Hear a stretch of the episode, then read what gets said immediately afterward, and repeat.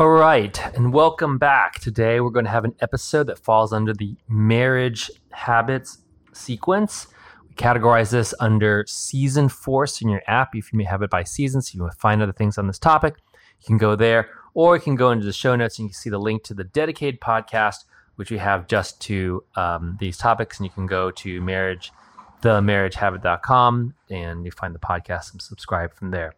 So um, today, the topic is called the question of control, the hidden dynamic of all marriages. So I'll open by saying the default area most therapists and marriage counselors will probably come and address with you is communication. And this is not wrong. Certainly, bad communication can contribute to conflict. Problem is that communication isn't a root cause, it's just a means. And you can say, well, what's bad communication? What are those tools? I think most people are relatively good at communicating. In fact, they're probably good, and that's what's causing the problem because they're communicating a root intent. And we're going to go into that and why this is overlooked when it shouldn't be. Because really, if we look at marriages from a biblical perspective, and as part of that biblical perspective is to see what is the, design that God has, as opposed to the therapeutic approach, the methodology, which is the design upon the human mind, we'll see that at the root of marriages is the concept of control. Now, in this, and I'll let you decide in your own decision. I'm here just to represent the Bible and then kind of like work it out. But as you know, I believe that hermeneutics or um, exegesis is based on you look at the scripture itself, the whole text as a system, you look upon yourself, and you look at the world, and then you kind of evaluate. So, whenever we go into Genesis or the early parts of Genesis, uh, particularly in the garden, we know that's very genderized. There is something that's part of the male figure, and something part of the female figure. And one interpretation says, well, this is correlating to the nature of humans. Um, now, you may disagree with that, and that is up to you. I'm not going to debate that. You take that up with Scripture directly and with God. But I am going to present it in that in that format. But if that's going to get in the way of you're trying to understand the truth behind it, then feel free to disregard that scriptural part and then try to take away the actual facts of it. Then look out into the world with a clear eye and exegete the world yourself. So, we're going to talk today that the issue isn't communication. The issue actually is control at its root. Now, it's very easy to overlook it, which is why all of this leadership, all problems really can come down to an exegetical problem. We ourselves do not want to see ourselves or the world or scripture itself rightly. And so that's why, if you're interested, go in and find out this course on how to exegete properly, but that's not what this is about. So let's take a look at one translation of Genesis 3:16. So I'll read the whole thing, and then moving forward, we'll just take a short look at the relevant passage. So Genesis 3:16 to the woman he said, I will make your pains in childbearing very severe. With painful labor, you will give two children.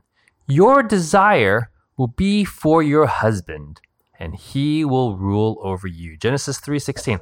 You go to any number of pastors or Christian therapists, and they will say, "Ah, oh, see, the pain that women have is that they want their husbands. They desire their husbands, and that is the punishment that God gave to woman for her role in the fall. And there's so much sort of uh, thesis around that, which is why in the therapeutic model, I've seen it with couples, I've seen it in situations with myself. The therapist or the pastor gets counseling will see the woman behaving like crying or upset and interpret that as, oh, but that's a sign of her desire. That's her desire for love. That's her desire for connection. So, husband, interpret it that way and fix it. But that, that is not what the scripture says. And so that misdiagnosis actually breaks relationships. And I'll spend more time in that. But if you've been in a marriage context where the wife is breaking down and is unhappy, and the other person says, Oh, well, this is a sign of her desire for you.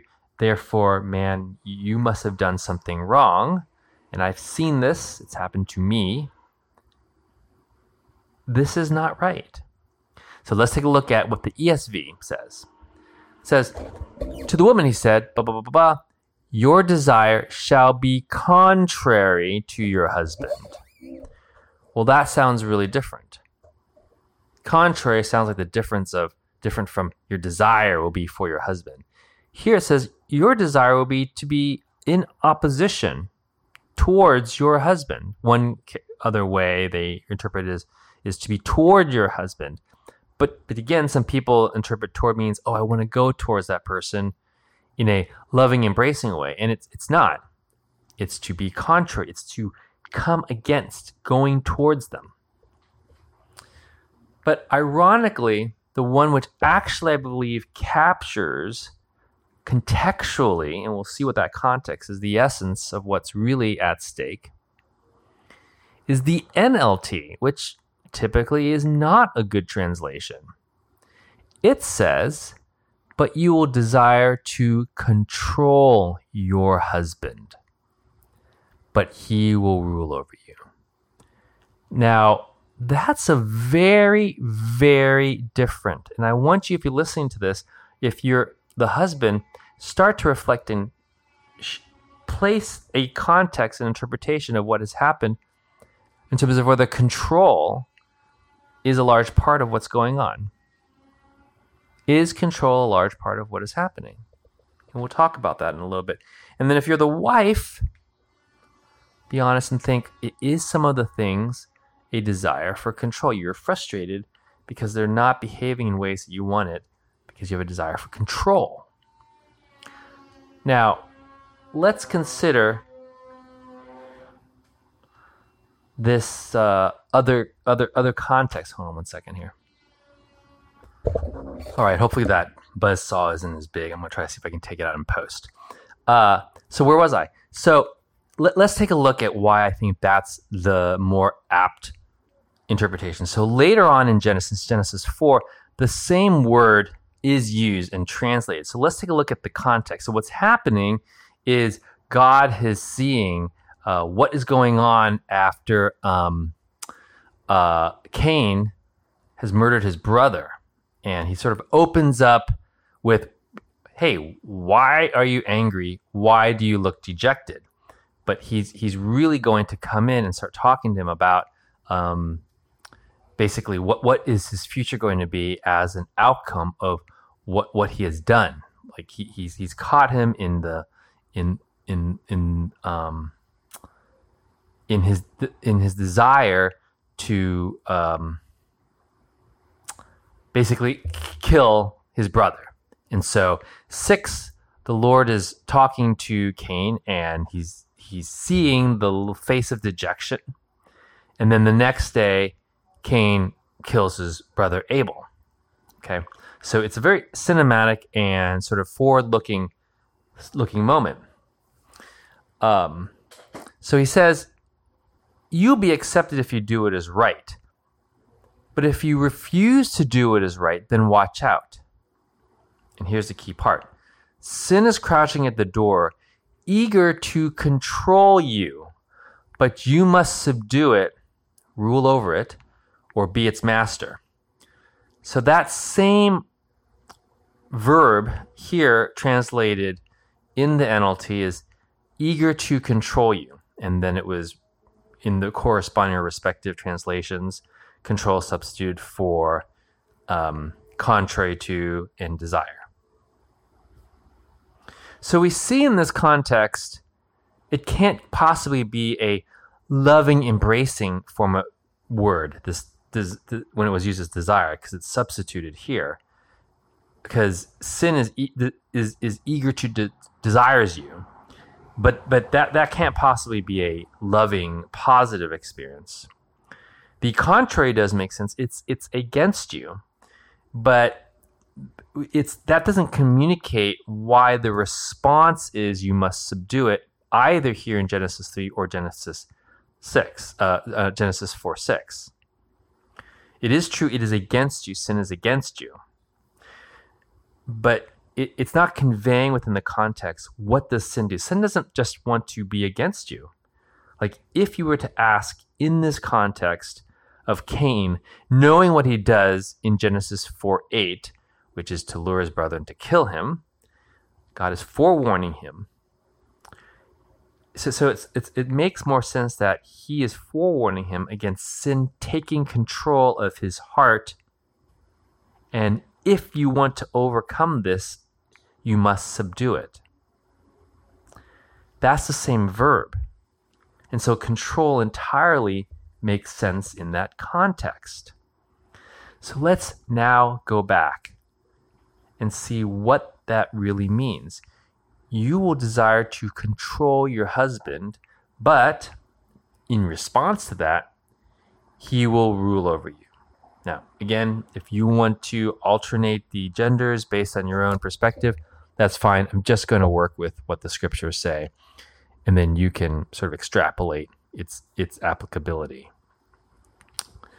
But in a very anecdotal situation, now let's set aside extreme dysfunctions where a husband is extremely jealous or insecure or violent, then yes, that's a form of control, and he's the one who's controlling, and then the woman's not ruling over. But you know, I, I'm going to apply the marriage habit concepts, sort of like take away the extremes of dysfunction and look at the inherent dysfunctions that happen to everybody.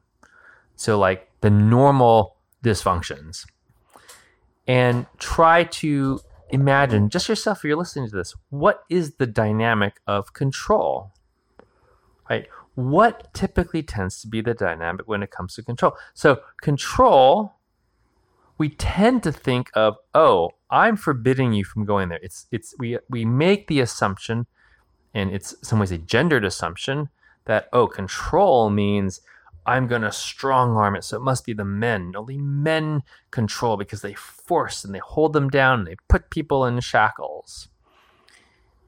But, but that, that, that, while that's desired as sort of this uh, metaphor, right? Because sin is crouching at the door. So later on, we see how sin is likened to a, a, a, a tiger. This forceful nature does seem to make sense. But we, we have to start putting in the context of what happened in the garden and what do we see in actual life? Is it is is force the only way to have control, and is it in fact the most common, in least in the modern modern day? And we have to look at types of behavior. So Shaming, which we'll talk about, is a common dynamic, and it's more often uh, something that men are vulnerable to and women use as it's a form of control. You shame a man, he will choose to do what avoids shame. Right? So control has to do with who wants things a certain way, who has an who's more likely to have an expectation and then do things to get it by expressing criticism, by shaming, by emotion. So again, it can either be male, or female, both people are, are suspect, but look carefully at your relationship and see who does it. Control comes from they have a desire for certain types of behavior and it's not happening. So therefore, they're trying to get control. And it's often through expressing the person that it's not great in sort of a non direct, not clear way. So if somebody wants something and they ask directly, that's not control. They're actually making a request. That, that's why I feel this is a very important topic. But dysfunctional couples, and you can see me, but we both do it evenly. Sometimes it's going to be one side more than the other. They don't ask directly. They exert control by asking it in subversive ways or unclear ways or by expressing resentment or unspoken expectations. All that comes down to control. because you want something from the other person without them making the decision on their own. And the only way they can make that decision on their own is if you ask them, not demand them, not corner them, but ask them in such a way that they are free to say no. But look within the context of how it's done. Does somebody get too upset if you express your counter opinion? And rather than saying, okay, well, let me hear what you said, well, here's the other reason why I still think it makes sense, or do they get upset because you had a counter opinion? That other person wants control. If someone's preoccupied with how they appear in public and they put on a false front, and then out of exhaustion, they they they shame the family household internally, that's also control. That's a control for image. The reason why control is so important is in passage, and it's so odd to me, it's overlooked, is remember the relationship between the husband and the wife in the Bible was meant to illustrate the relationship between the church and Christ. So here they're not saying that there's, I know there's some challenges because Christ is sinless and blah blah blah, and, and the husband is not. But but but if Paul's intent is that the church is like the wife, and its issue that it must resolve to come in unity with Christ, and one of those is not desiring to control. Is not that perhaps one of the issues the church faced in its relationship with Christ himself. It's to control, it's to bend him to their own image, their own needs. It's how you get the prosperity gospel. It's how you get things where he's personified as just a human being who is cool or a teacher. That, that, that, there's a desire to control. It's a natural desire to control. And so to me, it would make total logical systemic sense that here in Genesis, that same dynamic is there. It plays out in the relationship between the church and Christ, and very much in the dynamic between two people, husband, husband and wife. Now, I will make the case that I think it's worth exploring that perhaps the Bible is gendered. They're talking about this desire for control as predominantly coming from the wife man's response will be to rule over that. So again, you're free to, you know, reverse that or do whatever you want. But I, I think it happens. Anecdotally, we know, I know that, that there's often the women can do things like they withhold sex or they cry rather than having a, a discussion or they have bursts of temper and um, or they nag. All of those things are a form of control. The man we tries to rule over may be to get angry, to be resistant, to refuse to do things, to shut down. There, there's some desire to re exert rule. And not because they want to rule to dominate, but because really, if we look at the dynamic, there should be some form of respect given towards the husband and looking to him for leadership. Women will often say he lacks leadership, but that definition of leadership sometimes has been distorted. There are some cases, and we'll talk about that, where men are totally passive. They don't do anything. They never get up. They don't have any skills. They don't have any desires. Um, they're not interested in painting a thing for the future.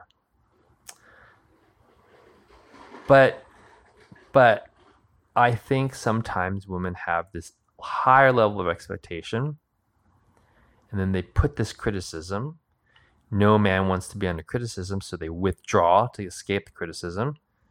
The woman says, Wow, he's withdrawing, so I'm going to put more things on because I'm now more mad. And then the cycle continues. And it's a control cycle, not a communication cycle. No amount of communication is going to actually fix that. No amount of communication. You might lessen some of the issue. Perhaps the man might be able to have some skills to be able to speak directly hey about why they don't like or how they're feeling but if the underlying force is control and we can psychoanalyze this all t- to death. But is there a sense, a loss of control and a desire for more control? Then this is the dynamic that will happen. Why this is not talked about, I just I, I, I don't know. Perhaps because it's appears too gendered. Um, I, I, I don't think there's something wrong. It's not saying that there, there there's something inherently wrong with um, one sex or the other because this dynamic exists. It, it exists. It can go both ways, certainly. Um, but th- there's a reason why, you know, this control slash criticism slash shame all kind of interconnect with each other. And so, if you're listening to this, if you're planning a marriage, if you're already in a marriage, um, I would say look deeply at the issues of control. P- people won't talk about the therapists won't talk about this because they prefer to talk about communication skills and your past. If you need to go into your past, then especially for women, just because it, says this, but but I think that it's worth it, is to ask the question did you feel controlled by a parent? So a parent that um, smothers you, who limits you from being able to do things. That th- those things could invite control. Did you see the same dynamic? A henpecked husband with a dominating mother. That's control. And so your model becomes one of control. The other thing that has nothing to do with it is are you anxious? And because you haven't kind of like gotten your hand on, hey, the world can't be controlled. There, th- there is anxiety typically because we feel we should have control over things we don't have control over. And so we can bring the anxiety of the things outside of us and say, well, at least I can try to control the people in my family, particularly my husband. And, ah. So control is an ugly thing. I think it's a broader thing that these habits, these devotional habits, help to address. But but I really do think that um, without being willing to look at the desire for control, we're missing something that may have been hardwired. So if you have questions about this, go ahead and place them into the comments. Um, if you're on your podcasting app, that might just have to be the review for now until we can sort out something easier. Uh, the, if we have something else, we might add it in the show notes. But let me know what you think. Do you believe the question of control has ever been taught to you in the context of relationships in a marriage? And when you hear me talk about it, what do you think? I, I'm very curious to see whether you think the gendered nature of it is is not appropriate, even though it's that way in the Bible. Or if there is something about it, something underneath the truth of our design and the evolution of uh, sort of like the uh, of man in the modern age, mod- modernity, not both men and women, I mean men. So if people, is there something there? It, and, and my theory on all of this is always which would you rather be? Would you rather be right or would you rather be happy? And so it, it is worth to like say, is joy missing because one party or the other is permitting control? So until next time, see you later.